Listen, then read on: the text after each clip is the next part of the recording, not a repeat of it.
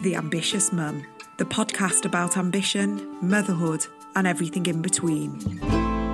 Hello, everyone. It's just me again. It's Kate, and I've sort of finding a bit of comfort in doing these midweek voice notes because I think it's maybe a bit more like a it's like a virtual diary for me or just a way for me to get my thoughts out. And I seem to be getting a lot of feedback, sort of saying what I've been talking about is resonating. So I'm really hoping it is helping. This is just my personal perspective. These are just things I've noticed this week. And as I've sort of said before on the podcast, that um, days feel like weeks and weeks feel like months. The past week has felt a little bit easier, I think. You know, the the shock is kind of worn off. Um, the fear, I guess, is still there. The uncertainty is still there. But as humans do, we sort of fall into a routine, we fall into a pattern. I think the the the pushback from the kids has stopped. and um, they've kind of accepted that this is just the new way of life, and we are just getting on with it like everyone else. We're having good days, we're having bad days, we're having mediocre days. Some days we're having great days. Yesterday was a good day. My husband was off work. Um, the weather was nice. We spent a lot of time outside in the garden. We went for a bike ride. You know, these are the things that we're now latching onto um, as as moments of positivity, and that's kind of what I wanted to speak to you about today. I've had sort of lots of different thoughts over the past week. Bear with me because they're all over the place. But what I wanted to talk about firstly was, I guess, all the small things that I've been noticing and we're hearing the word gratitude come up a lot, and that's how people are coping with obviously focusing on um, whatever positives we can get out of this experience. India Knight wrote an amazing article in the Sunday Times magazine. It was just beautiful, and it was all the things that she is appreciating right now, and it's all the small things, none of the materialistic things. And what she said really resonated with me. I was reading it and I was thinking, yeah, I mean, why would I be interested in a new handbag right now? Why would I be interested in, um, you know, topping up my spring summer, you know, wardrobe collection? What is important is can we sit outside and have a cup of tea? Can we have some space to to just breathe? Can we sit down and you know have dinner as a family? And these are the big things that are, you know, creating a bit of joy in our family, um, especially when we can have dinner without anyone arguing or shouting, which is um, still an achievement I don't think we've accomplished. Um, we may have had like five or ten minutes without anyone bickering, but you know, I'm I'm I'm grateful for that.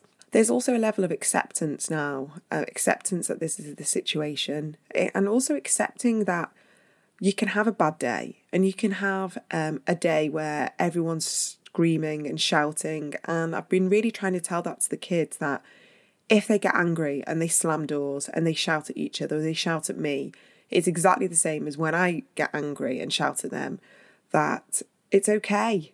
You know, we're allowed to to show our emotions and it's okay to to feel angry and um, disappointed that we're missing out on on fun things, that we're disappointed that we're not seeing our friends and going to parties, I think that we need to stop putting pressure on ourselves, that we need to be, um, you know, positive and strong, and we've got to have this level of resilience, which obviously we, we have to practice, but it doesn't have to be all the time.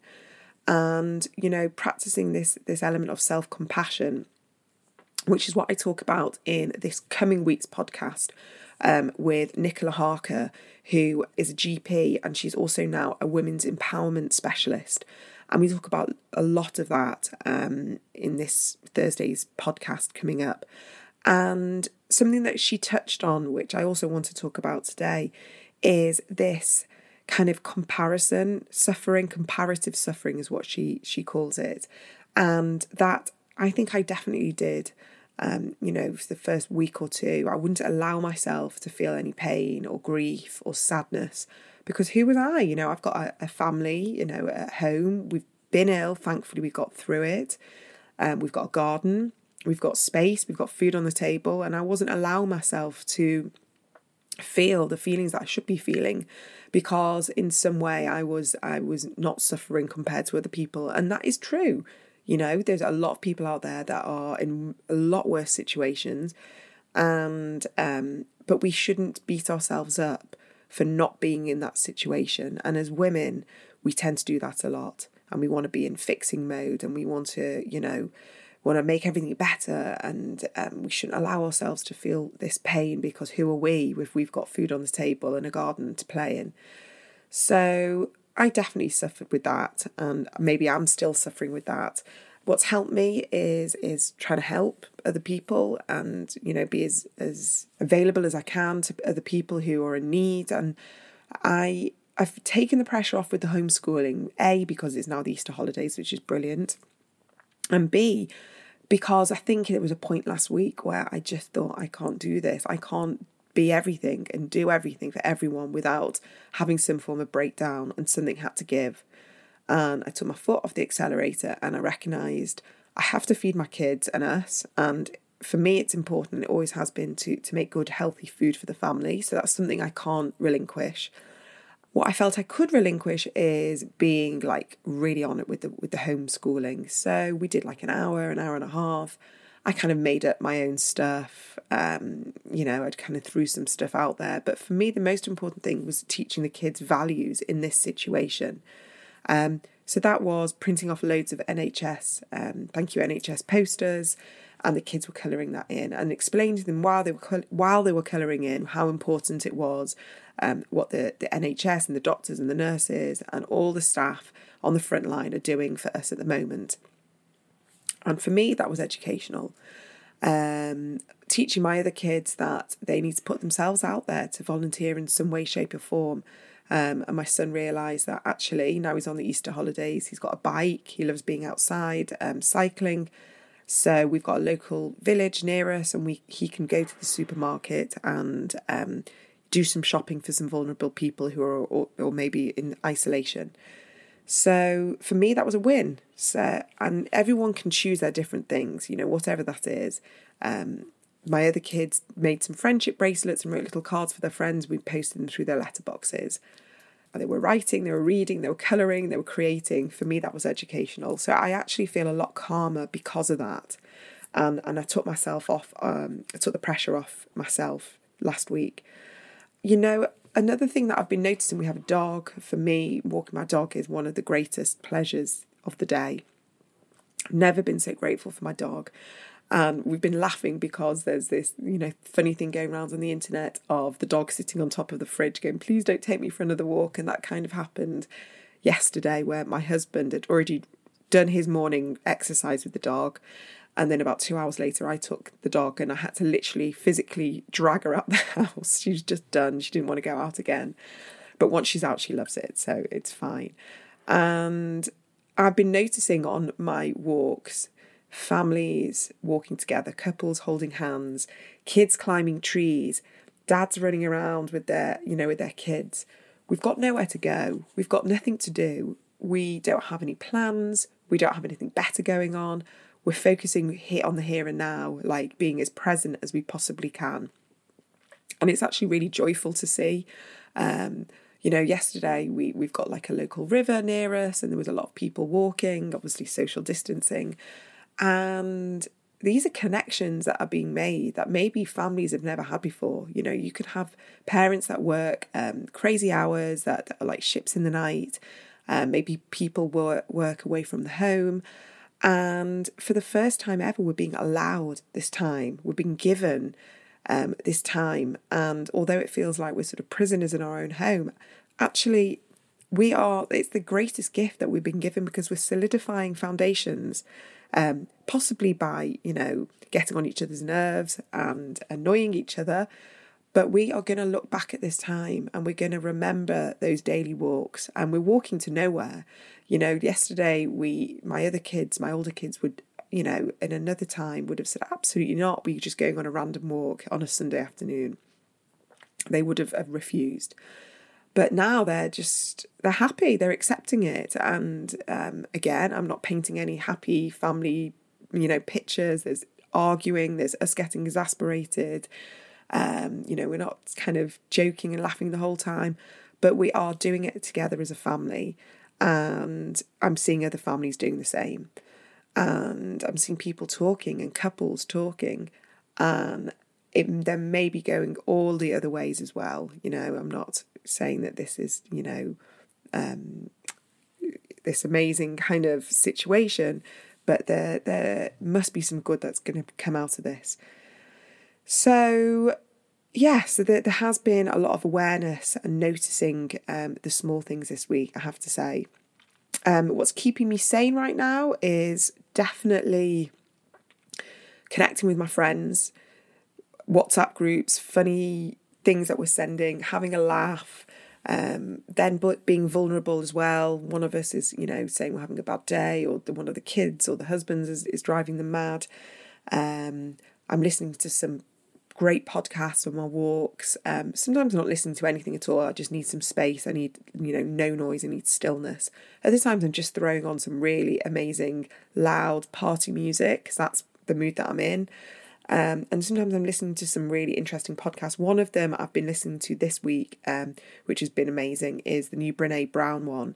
Um, I think it's called Unlocking, and she's had some amazing um, guests. But just listening to Brene Brown speak to me is just, you know, fantastic. She's always got something wise and insightful to say. So I'd really uh, recommend listening to that.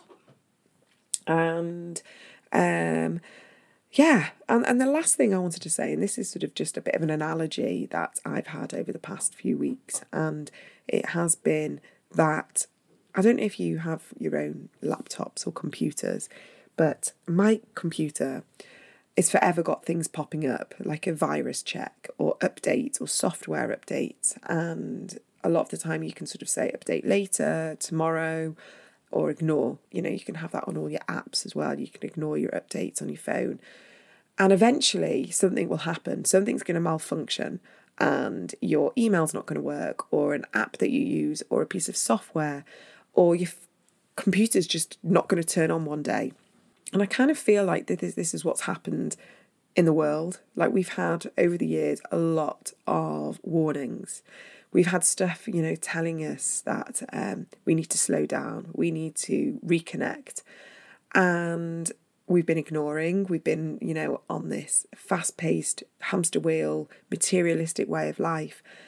You know, something has had to step in, something of huge magnitude and um, enormity and devastation, to be honest. You know, I'm not blaming us as people, but as a collective, um, this is a, an awakening of consciousness. This is an awakening for us to all, I hope, not ignore moving on into the future when this is over, and it will be over. In a way, you know, we're going to miss a lot of this stuff. Although at the moment it's like, oh, um, cabin fever, and I really, really, you know, feel for people who aren't living with anyone else, they're living on their own, and that feeling of isolation is ridiculously overwhelming.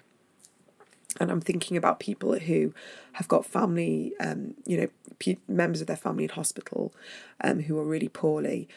You know, other people who are not living in harmonious households and haven't got money to feed their kids, or they're working on the front line and they're not seeing their kids and their families and their partners. You know, I'm not painting this kind of utopian picture, but there are going to be elements of this that we will have to take and move forward and use because it's going to happen again otherwise.